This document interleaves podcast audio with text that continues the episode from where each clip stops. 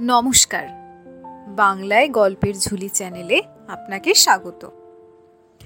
আজ বিভূতিভূষণ বন্দ্যোপাধ্যায়ের আরণ্যক উপন্যাসের প্রস্তাবনা অংশটি পাঠ করব।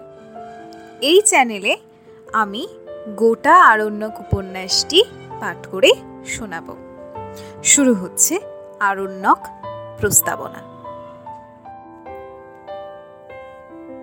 সমস্ত দিন আপিসের হাড় ভাঙা খাটুনির পর গড়ের মাঠে ফোর্টের কাছে ঘেঁষিয়া বসিয়াছিলাম। নিকটেই একটা বাদাম গাছ। চুপ করিয়া খানিকটা বসিয়া বাদাম গাছের সামনে ফোর্টের পরীক্ষার ঢেউ খেলানো জমিটা দেখিয়া হঠাৎ মনে হইল যেন লবটুলিয়ার উত্তর সীমানায় সরস্বতী কুণ্ডের ধারে সন্ধ্যাবেলায় বসিয়া আছি। পরক্ষণেই পলাশি গেটের পথে মোটর হর্নের আওয়াজে সে ভ্রম ঘুচিল। অনেক দিনের কথা হইলেও কালকার বলিয়া মনে হয়। কলিকাতা শহরের হই চই কর্মকোলাহলের মধ্যে অহরহ ডুবিয়া থাকিয়া এখন যখন লপটুলিয়া বৈহার। কি আজমাবাদের সে অরণ্য ভূভাগ, সে জ্যোৎস্না, সে তিমিরময়ী স্তব্ধ রাত্রি, ধু ধু ঝাউবন আর কাশবনের চর, দিগ্বিলয়হীন ধূসর শৈলশ্রেণী। গভীর রাত্রে বর্ণনীল গাইয়ের দলের দ্রুত পদধ্বনি খররৌদ্র মধ্যাহ্নে সরস্বতী কুণ্ডির জলের ধারে পিপাসার্ত বন্য মহিষ সে অপূর্ব মুক্ত শিলাশ্রিত প্রান্তরে রঙিন বনফুলের শোভা, ফুটন্ত রক্তপলাশের ঘন অরণ্যের কথা ভাবি, তখন মনে হয় বুঝি কোন অবসর দিনের শেষে সন্ধ্যায় ঘুমের ঘোরে এক সৌন্দর্য ভরা জগতের স্বপ্ন দেখিয়াছিলাম। পৃথিবীতে তেমন দেশ যেন কোথাও নাই। শুধু বন প্রান্তর নয়, কত ধরনের মানুষ দেখিয়াছিলাম। কুন্তা, মুসম্মত কুন্তার কথা মনে হয়। এখনও যেন সুংঠিয়া বৈহারের বিস্তীর্ণ বন্যকুলের জঙ্গলে সেই দরিদ্র মেয়েটি তার ছেলে মেয়েদের সঙ্গে লইয়া বনকুল সংগ্রহ করিয়া তাহার দৈনন্দিন সংসার যাত্রার ব্যবস্থায় ব্যস্ত।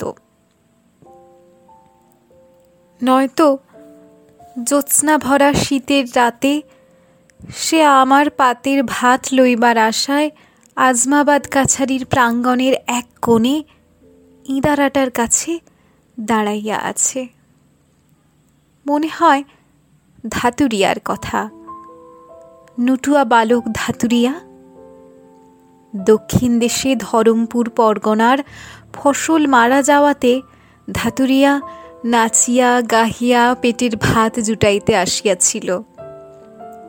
লবটুলিয়া অঞ্চলের জনবিরল বন্যগ্রামগুলিতে চীনা ঘাসের দানা ভাজা আর আখের গুড় খাইতে পাইয়া কি খুশির হাসি দেখিয়াছিলাম তার মুখে। কোকড়া কোকড়া চুল, ডাগর চোখ, একটু মেইলি ধরনের ভাবভঙ্গি বছর তেরো চোদ্দ বছরের সুশ্রী ছেলেটি। সংসারে বাপ নাই, মা নাই, কেহ কোথাও নাই।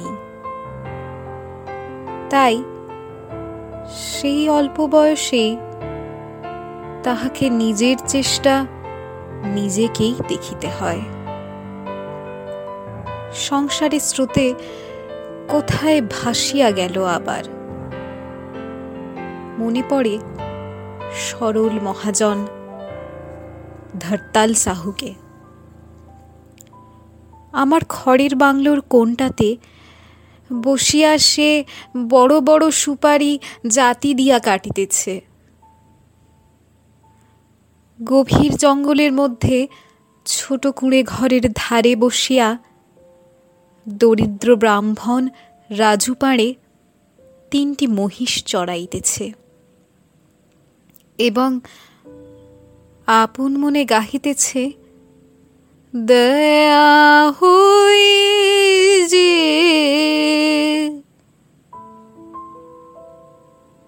মহাখালী রূপের পাহাড়ের পাদদেশের বিশাল বনপ্রান্তরে বসন্ত নামিয়াছে। লবটুলিয়া বৈহারের সর্বত্র হলুদ রঙের গোলাগলি ফুলের মেলা দ্বীপহরে তাম্রাভ রৌদ্রদগ্ধ দিগন্ত বালির ঝাড়ে ঝাপসা। রাত্রে দূরে মহাখালী রূপের পাহাড়ের আগুনের মেলা, শালবনে আগুন দিয়াছে।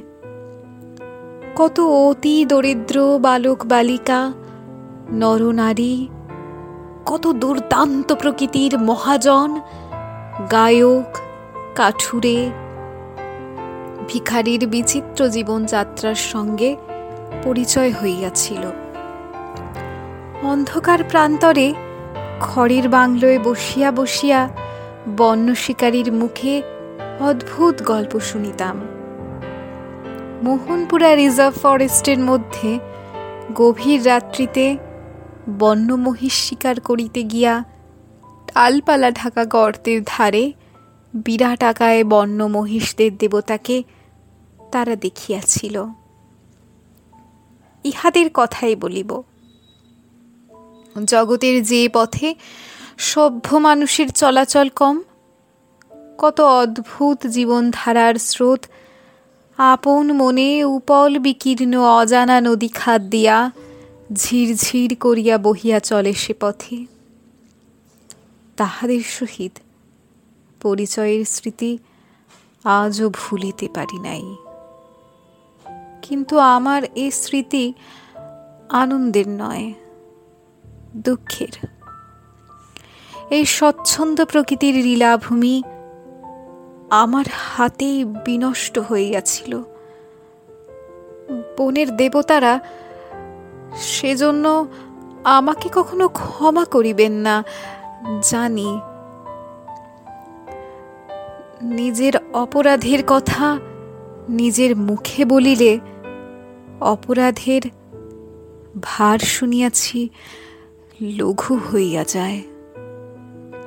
তাই এই কাহিনীর অবতারণা। আশা করি ভিডিওটি সবার ভালো লেগেছে, ভালো লাগলে প্লিজ লাইক করুন। আপনার প্রিয়জনদের সাথে শেয়ার করুন। এই চ্যানেলে গোটা আরণ্যক উপন্যাসটি শোনার জন্য চ্যানেলটিকে প্লিজ সাবস্ক্রাইব করুন।